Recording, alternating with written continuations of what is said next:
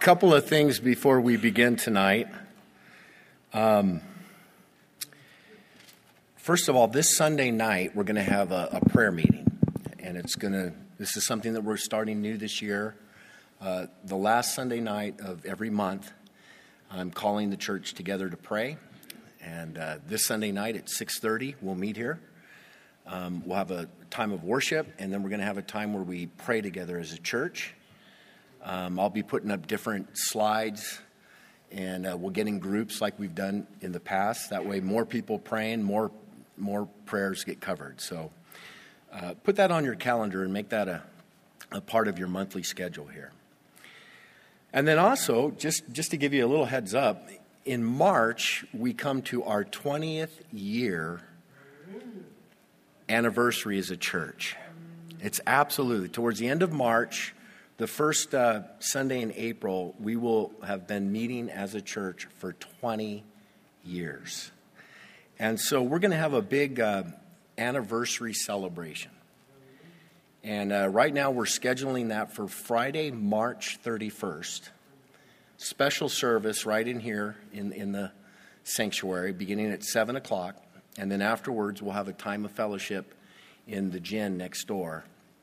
But uh, you want to put that on the calendar. It's going to be a special event for us as a church, a special time of celebration. So um, we'll be making more, uh, getting more details about this coming up. But just wanted to give you a heads up so you can start preparing for that. By the way, on that Friday night, we're also going to present a vision for this church for the next five years. The next five years and the next 10 years, different ideas that we have about uh, how to change the property, how to give us a little more space to do more things. And we've been working with a very gifted architect who is, is helping us. Um, and uh, we'll be able to show you all that work on that Friday and uh, give you an idea of what, uh, what we think the, God, the Lord is leading us towards. So, uh, Friday, March 31st, put that on your calendar. Tonight we're going to be in 1 Samuel chapter 1, page 310 you're using a Bible in front of you. 1 Samuel chapter 1.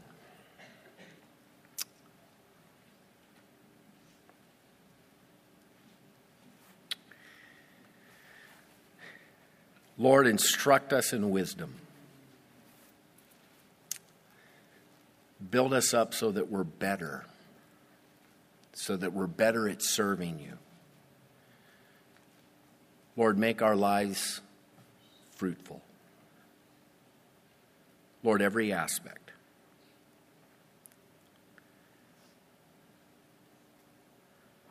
Lord, we give you our attention.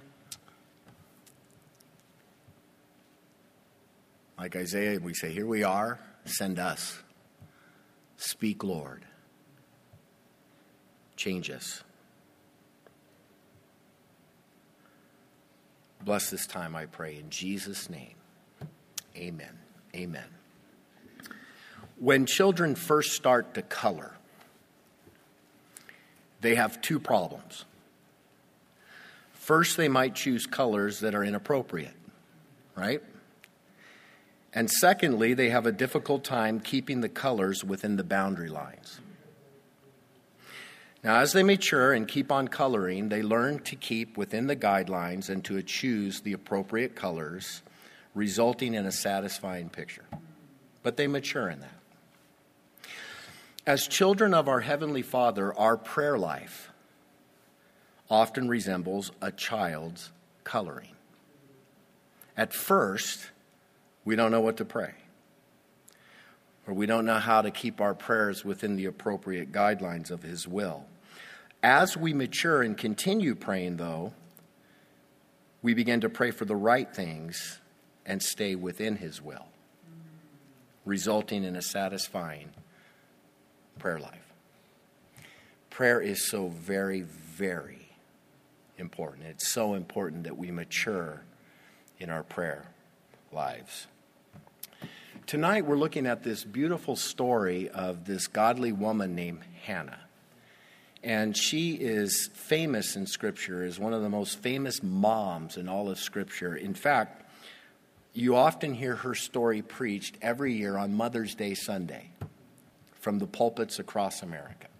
And she certainly is a wonderful example of a mother. But tonight, I want to focus on prayer. There is so much to learn about prayer from Hannah's story. And we always need to learn more. So let's begin this story. Look at verse 1, 1 Samuel chapter 1. It says, Now there was a certain man of Ramathaim, Zophim, of the mountains of Ephraim, and his name was Elkanah, the son of Jeroham, the son of Elihu, the son of Tohu, the son of Zuph, an Ephraimite. And he had two wives. The name of one was Hannah, and the name of the other, Peninnah. Peninnah had children, but Hannah had no children.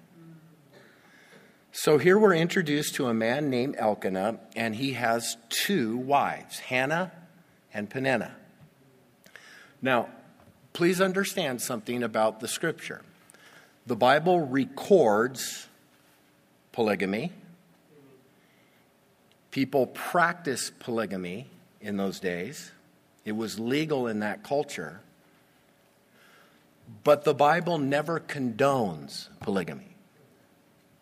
From the beginning all the way till now, God's definition of marriage is one man and one woman for a lifetime. So just because you read the account of polygamy in the scripture doesn't mean that the scripture approves of that. And in fact, whenever you find polygamy in the scripture, you find a whole lot of chaos. You find a whole lot of trouble. So understand that. By the way, the same thing would apply to slavery. A lot of folks read through the Bible and they find these laws that regulate slavery. And they think, look, slavery's in the Bible, God approves slavery. No, slavery was in existence. People practice it. The laws that you find in the Bible regulate it and protect slaves. But slavery is disgusting and it's never approved. And by the way, the gospel message eventually, wherever it's preached, abolished slavery. So just understand that about certain things that you read in the scripture. Um, it's not hard to figure out why Elkanah had two wives when you read the story. His first wife was no doubt Hannah. He loved Hannah. Hannah was the woman of his dreams. He fell in love with her, he married her. But Hannah was not able to have children. She was barren. And in those days, you had to have children to carry on the family name and to protect the inheritance of the family and all of that. So it was legal in those days to get another wife. So he's married Peninnah. She is able to have children, and she gives Elkanah children. And no doubt, Hannah and them all, they all agreed with this. It was a legal thing that they could do. But you can see that Hannah really, really struggled with this. This is something that really breaks her heart. Look at verse 3. It says, This man went up from his city yearly to worship and sacrifice to the Lord of hosts in Shiloh. Also, the two sons of Eli, Hophni, and Phinehas, the priests of the Lord, were there.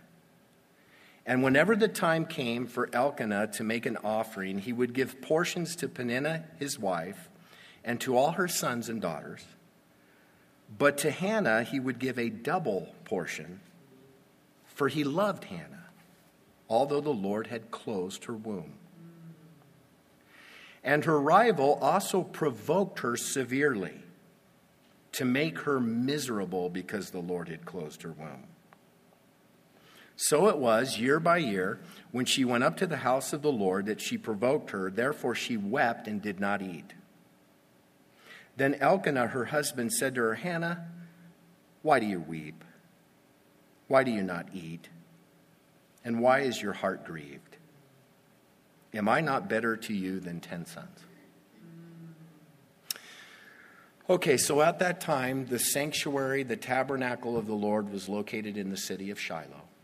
The priesthood operated there. Eli and his two sons, they're mentioned. And people would come and offer sacrifices to the Lord. Every year, annually, Elkanah would pack up his family and they would travel to Shiloh to worship the Lord as a family, to offer sacrifices and offerings to the Lord. And so they'd show up, and an offering was made to the Lord for each member of the family. Elkanah gave an offering, then Peninnah, and then all of her children, and then Hannah. These annual trips were miserable experiences for Hannah because every year she would come face to face with her barrenness. And Peninnah was sort of a nasty girl, wasn't she? It says that she would provoke Hannah severely. She made fun of Hannah. She'd flaunt her children in front of Hannah and make Hannah feel terrible about her barrenness mean? Probably because she's mad that Elkanah loved Hannah, right? More than he loved her. So you see all the chaos in this polygamous marriage.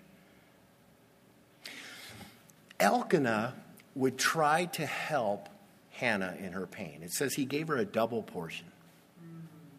He wanted to make her feel special. And he really did love her. He really cared for her. And of course, he goes all, this is exactly what a male would say, right? You don't need anybody else, you got me. I'm better than 10 sons, right? But she was hurting. And no matter how he tried to console her, she wept. And whenever she would go on these journeys, while she's there, she wouldn't eat. She wept, just heartbroken over this condition. Well, on one visit, on one occasion, she is at the end of herself. She is at the bottom with this whole situation. And she goes and she prays like she's never prayed before. And she'll pray a prayer that she probably never prayed before. Look what happens. Verse 9. So Hannah arose after they had finished eating and drinking in Shiloh.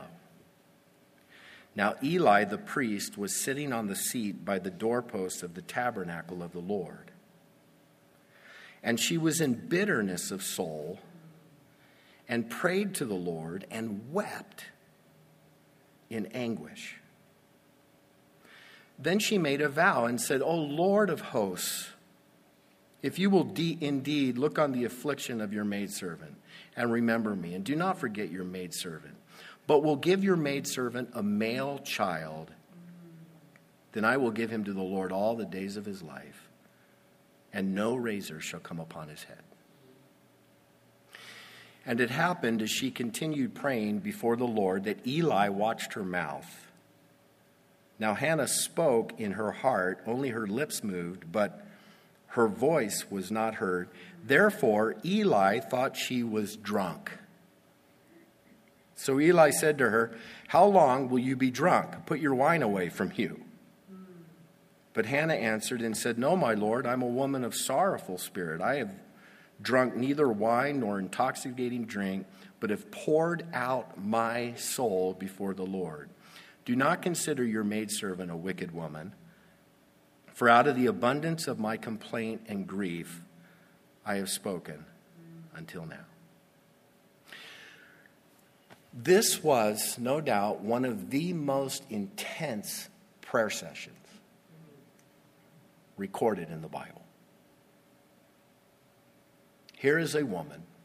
She comes to that courtyard of the tabernacle. She probably didn't see Eli the priest.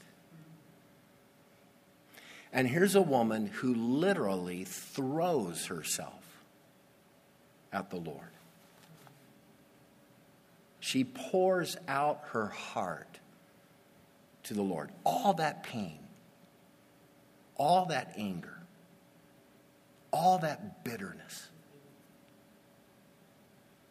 all of it, she completely unloads on God. And so intense is her prayer that Eli thinks she's drunk. Now, what does that tell you about Eli the high priest? Mark this well. The acting high priest of Israel at that time could not tell the difference between a person in earnest prayer and a drunk. He was absolutely corrupt. His sons were corrupt. The nation of Israel was without quality leadership at that time. The nation of Israel desperately needed spiritual leadership. They needed a leader to be raised up and take over. And, and mark this well. In this circumstance, when the nation of Israel desperately needs a leader, here's a desperate woman praying for a child. And you'll find out later, praying for a child that she's willing to give wholly to the Lord.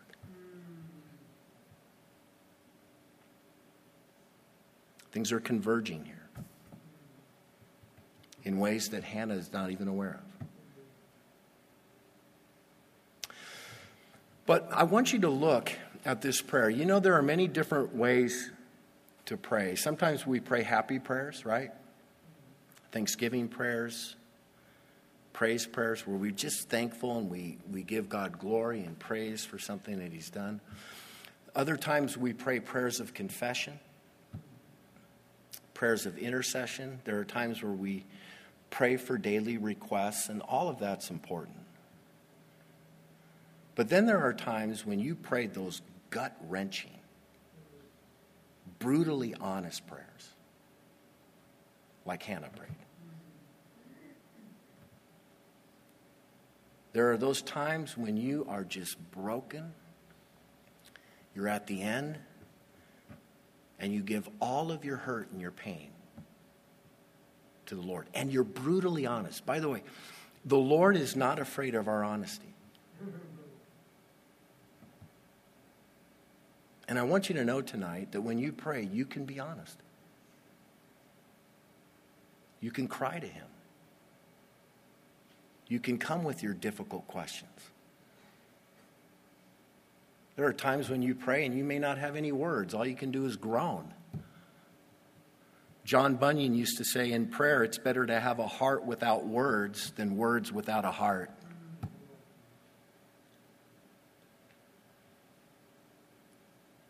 Have you ever had a prayer session like that with God? Did you know you could have one like that with God? Where you get alone with Him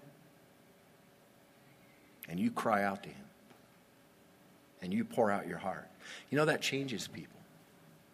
I promise you, I know from my own personal experience and from the testimonies of many other Christians. You get in these times where you're broken and you just throw yourself at God, and He will meet you there. He will profoundly change you. Look what it says after this prayer session. Look at verse 17. Then Eli answered and said, Go in peace, and the God of Israel grant your petition which you have asked of him. And she said, Let your maidservant find favor in your sight.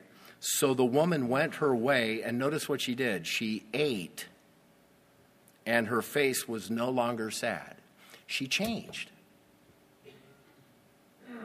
She doesn't even know how the prayer is going to be answered, but she has met with God. It's like when you have that time with the Lord, when you just you pull that burden off your shoulders and you put it on him. You are light as a feather. You've given that to God.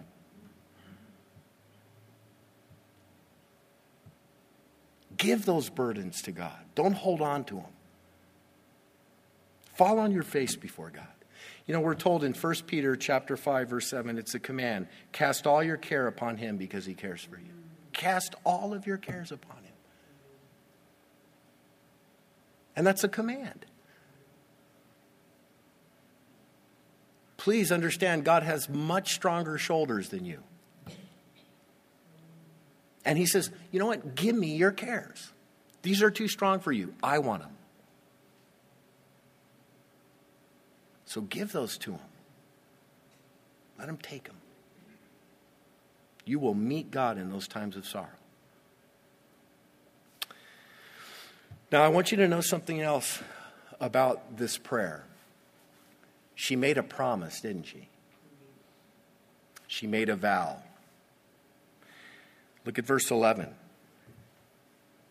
says, Then she made a vow and said, O Lord of hosts, if you will indeed look on the affliction of your maidservant and remember me, and not forget your maidservant, but give your maidservant a male child, then I will give him to the Lord all the days of his life. No razor shall come upon his head. Lord, if you give me a son, he's yours. If you give me a baby, I'll give him to you. No razor will ever touch his head. What does that mean? The vow of a Nazarite. He will be dedicated and consecrated to you for the whole life. In fact, I'll bring him back to this tabernacle. This son will literally grow up serving you. Okay, that sort of sounds like bargaining with God. Have you ever bargained with God? I've heard of Christians bargain. And they have this idea like, God, if you do this, then I'll do that. God, if you come through for me with this, then I'll do this.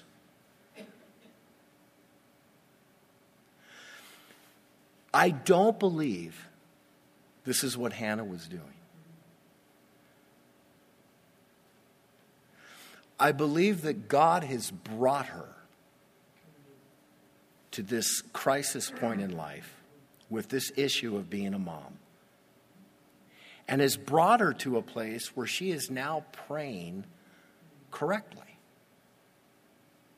This is a culmination of many years of prayer. I mean, you have to believe that Hannah prayed about this a lot, don't you think? Many times Hannah prayed. But perhaps she was praying for the wrong reasons. Perhaps she was saying, God, make me a mom so Peninnah will shut up. God, make me a mom so I'll be esteemed like the other women in my community. God, make me a mom because, you know, I just want to be a mom. God, make me a mom. Elkanah needs to be blessed.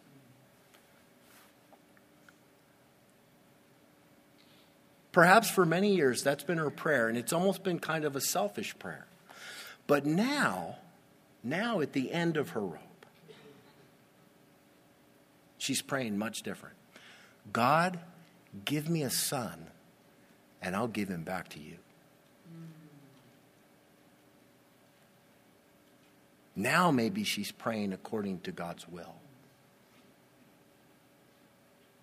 Now, maybe her life is being changed in prayer.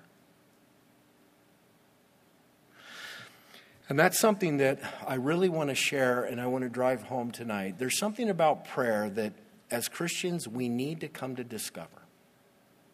And this needs to change in the lives of lots of Christians. Prayer is not about our will. Prayer is about God's will. Understand that. When you pray, your ultimate goal should be that God's will is being accomplished. You should be trying to align yourself with God and His will. Remember, Jesus taught us to pray? And He said, In this manner, pray, Our Father in heaven, hallowed be your name, your kingdom come, whose will be done? Your will be done on earth as it is in heaven. Right at the beginning of the Lord's Prayer, the prayer that Jesus himself taught us, right there at the beginning, that's our heart. Your will be done on earth as it is in heaven. I think too often we pray to get our will done in heaven rather than God's will done on earth.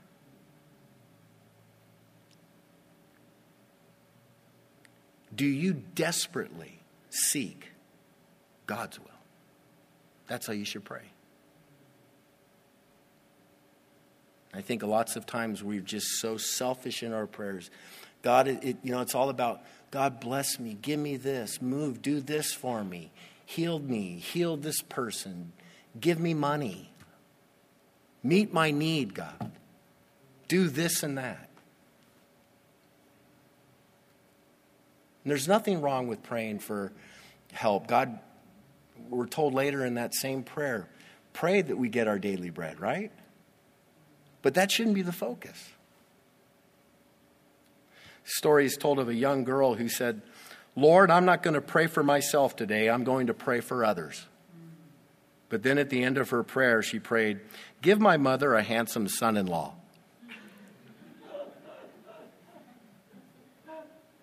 We always seem to find a way. God, give me. Bless me. Like God is some genie who exists to make your life easier and to give you everything you want.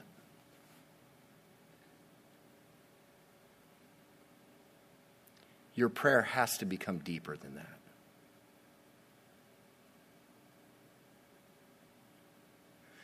And I think Hannah's prayer has become deeper. Lord, give me a son so I can give him to you. And again, right at that time in history where Israel desperately needs a leader. Perfect prayer. Well, let's see what happens. Verse 19. Then they rose early in the morning and worshiped before the Lord and returned and came to their house at Ramah. And Elkanah knew Hannah his wife, and the Lord remembered her. So it came to pass in the process of time that Hannah conceived and bore a son and called his name Samuel, saying, Because I have asked for him from the Lord. Miracle. This woman has struggled with barrenness. Her womb was closed. God heard her prayer. God opened the womb. God gave her a miracle child. She named him Samuel. You know what Samuel means? Asked for. What, what a miracle. And please, please understand prayer done right brings miracles.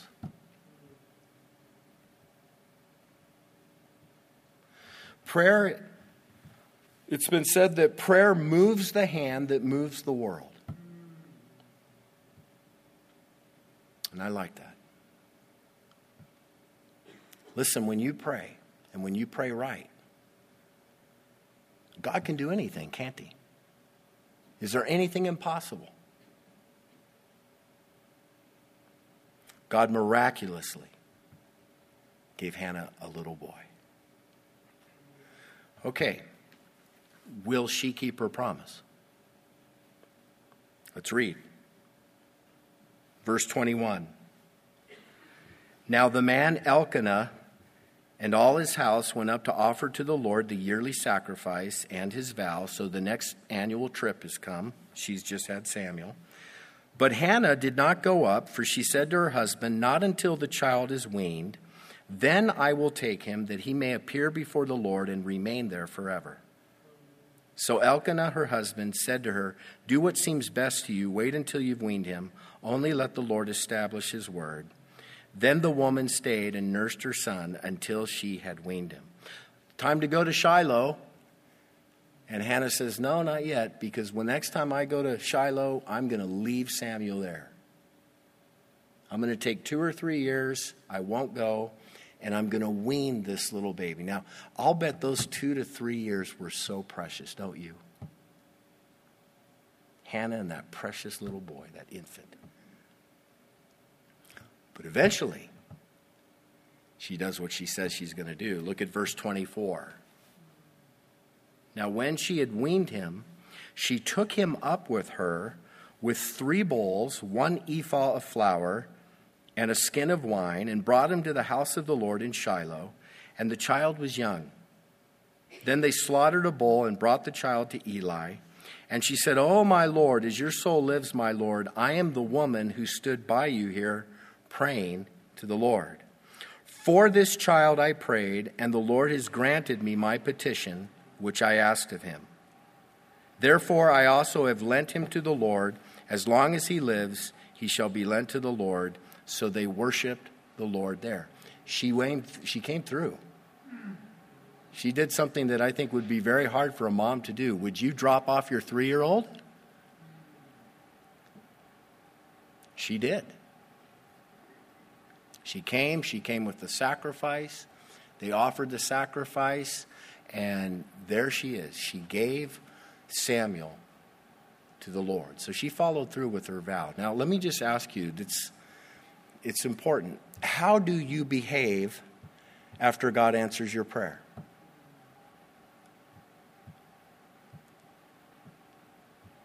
I mean, when you've been praying something for a long time and then God answers your prayer, how do you behave?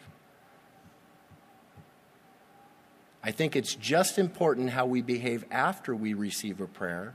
It's just as important as before we're receiving the prayer request. And certainly we are to thank God, aren't we? If God answers your prayer, be sure to go back and thank Him as passionately as you requested it. A lot of times we forget. Also, when God answers your prayer, follow through with what you promised. If you've been sick and you pray for healing and God heals you, use your health in serving the Lord. Amen? Let's say you've been in a financial bind. You pray, God blesses you financially. Yay. Let that change you. Start supporting His work with your finances. Don't be the Christian that says, God, I want, I want, I want, and then He gives and He gives and He gives, and then you get and you don't talk to Him again until you need something. And I've, I've met Christians like that. You don't want to be that way. When God answers your prayer, worship Him. Thank Him. Let it change you.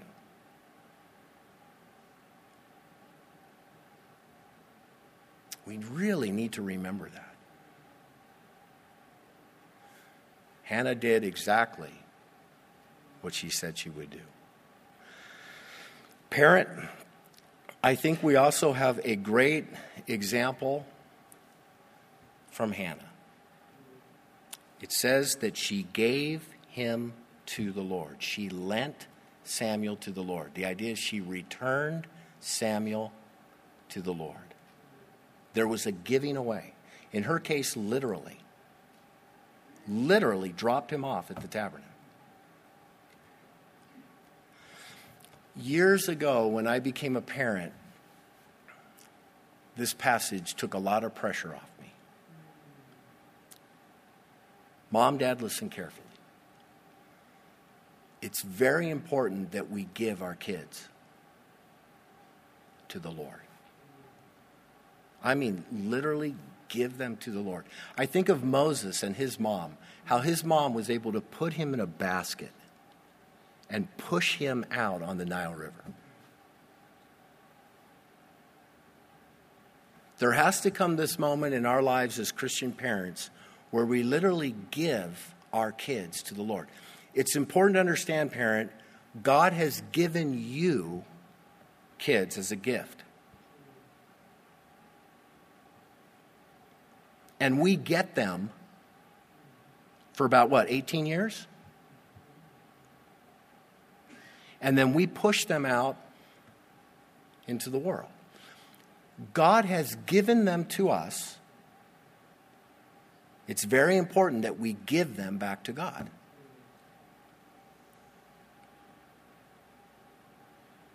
And, and, and actually, it's very freeing when you do that. I remember when I first became a parent and little Lindsay, you know how freaked out you are as a first time parent. I mean, Dylan was treated much differently. He's my third born. But Lindsay, the firstborn, I remember I couldn't sleep at night. We had to have the monitor, right?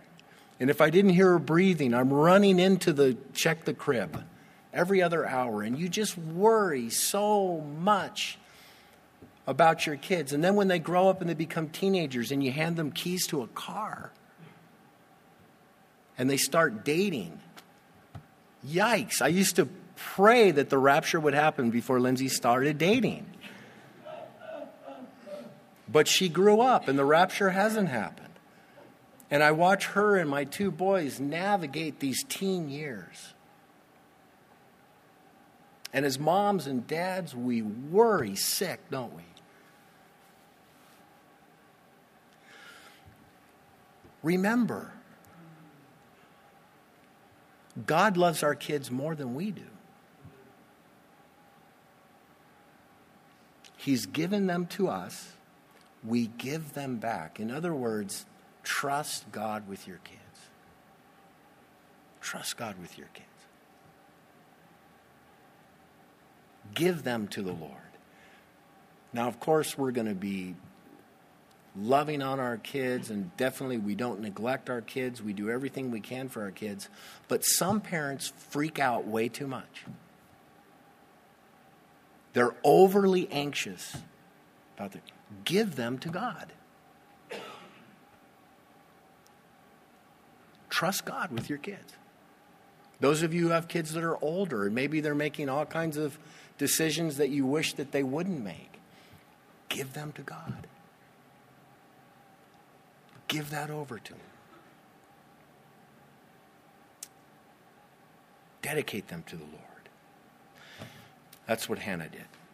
That's what we need to do. Well, Hannah will drop Samuel off, but that doesn't mean that she'll never see Samuel again. Look at verse 18 of chapter 2.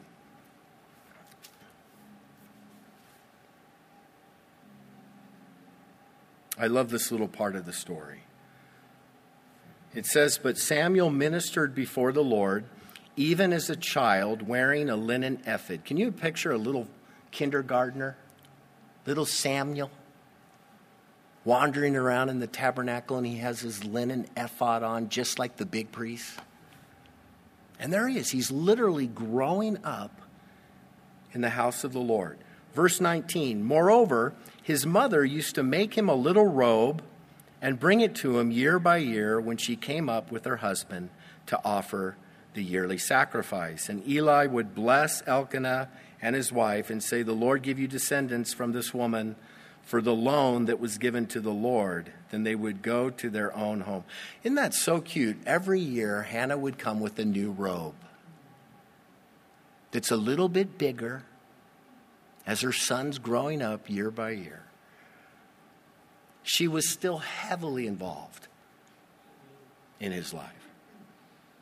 No doubt prayed for him They'd have these annual visits, probably more than once a year, if I know moms. She probably found all kinds of excuses to go to Shiloh. But she would go and she would stay a part of them, and she would be an integral part of his upbringing.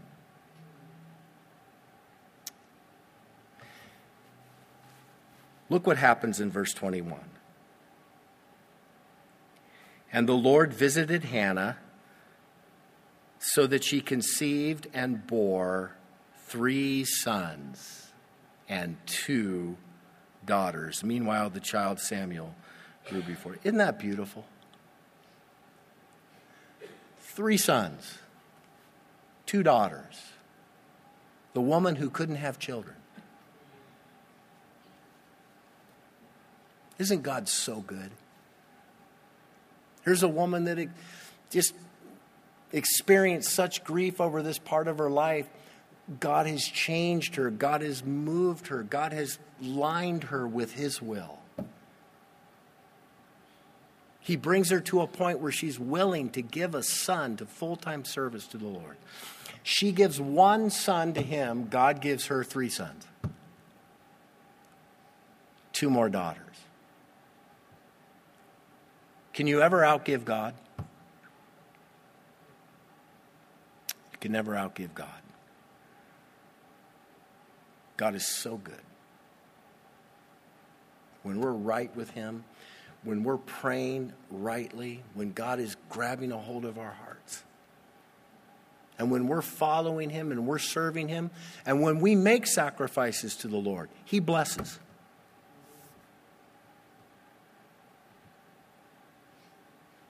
You can trust God with that.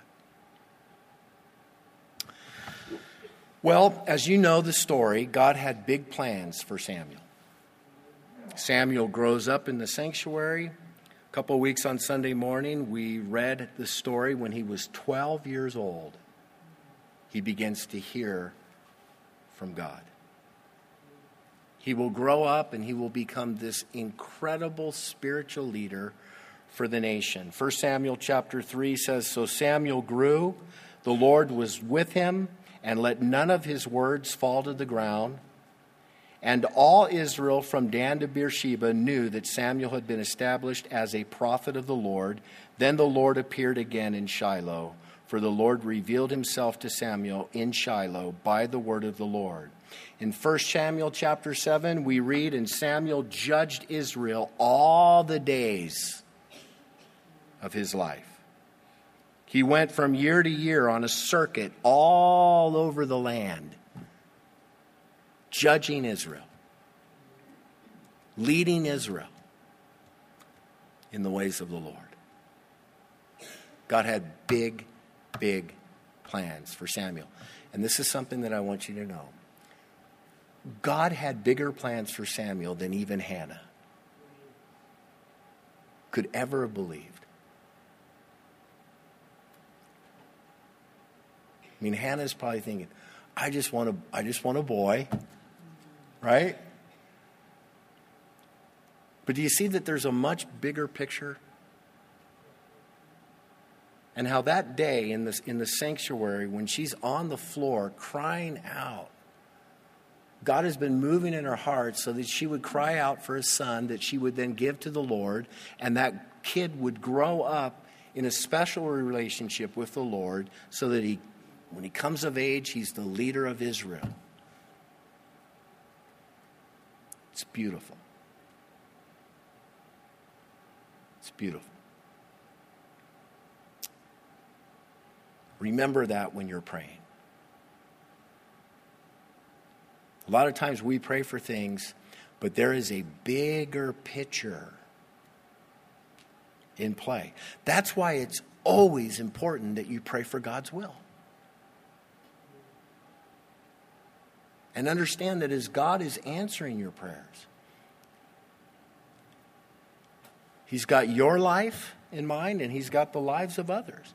Did you know that your no from God might be somebody else's yes? Or your yes from God might be somebody else's no. And God's working all these things together. I heard the story of two Christian men who lived right next to each other. The first was a farmer. Since there had not been any rain for several weeks, the farmer got up one morning and prayed for rain. There was no rain that day. The next door neighbor was also up early that morning, but he was praying that it would not rain because he had organized a fishing trip with an unsaved friend. that he'd been sharing the gospel with for many months. Guess what? It didn't rain. And that man went out on that fishing trip, shared the gospel, and this unsaved man got saved. God said no to one and yes to the other. But in such a way that gives him maximum glory. Never forget. God knows what he's doing.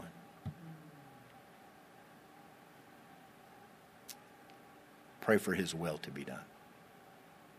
Be surrendered to that. Oh, what a privilege we have to pray. Amen. What a privilege. Prayer is our source of power. Prayer is our source of peace. It is through prayer that God will do miracles.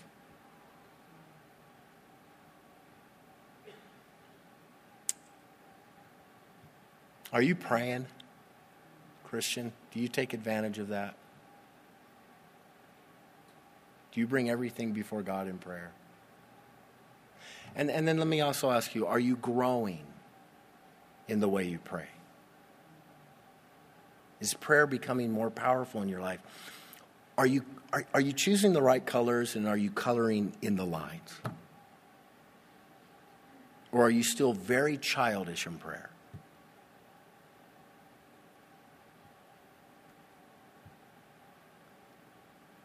Let's grow in our prayer lives. You know, I think one of the most important uh, reasons for prayer is just friendship with God. Just friendship with God. It's just relationship with God. You know, have you ever prayed just because you enjoy being with God? Have you ever seen prayer as that's your relationship with God? You're communing with God. where you're just spending time with Him.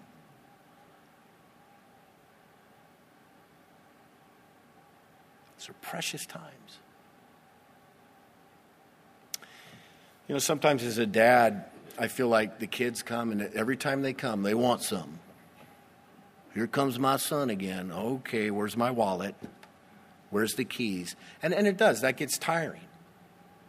As a dad, to have your kid, every time you come, Dad, give me every now and then you want the son to show up just to hang out with you, just to spend time with you.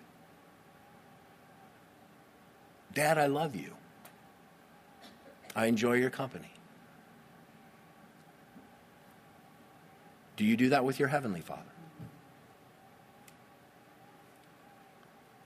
Do you just enjoy His company?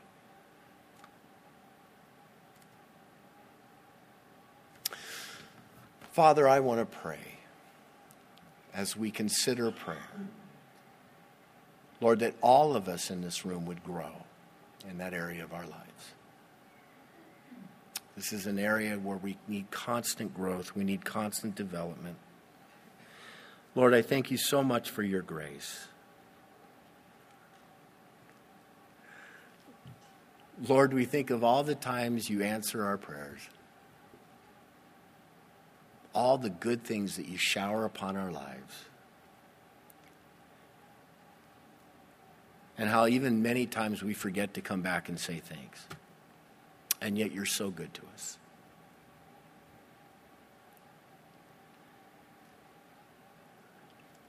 You are such a benevolent, gracious God, and we thank you.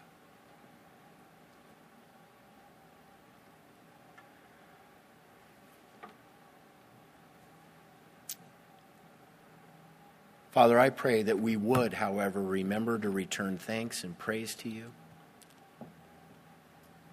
Father, I pray that when we receive these wonderful requests, these answers to prayer from you, that it would change us. That it would inspire us to serve you more, to work for you more. Father, I do pray that we would truly be those who are, are obsessed with your will, that you would get all the glory.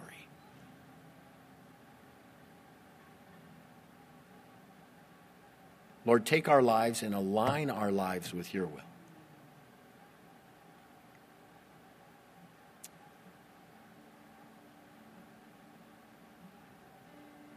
Lord, I do pray that as your people, we would learn to just simply enjoy your presence more. Just spending time with you, God. Enjoying you. That friendship that you've given us with you.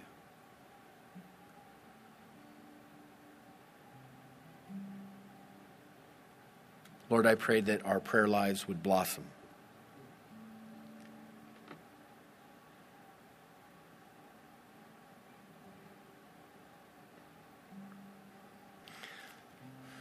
Lord, we believe you can do anything. And so, with great faith, we pray.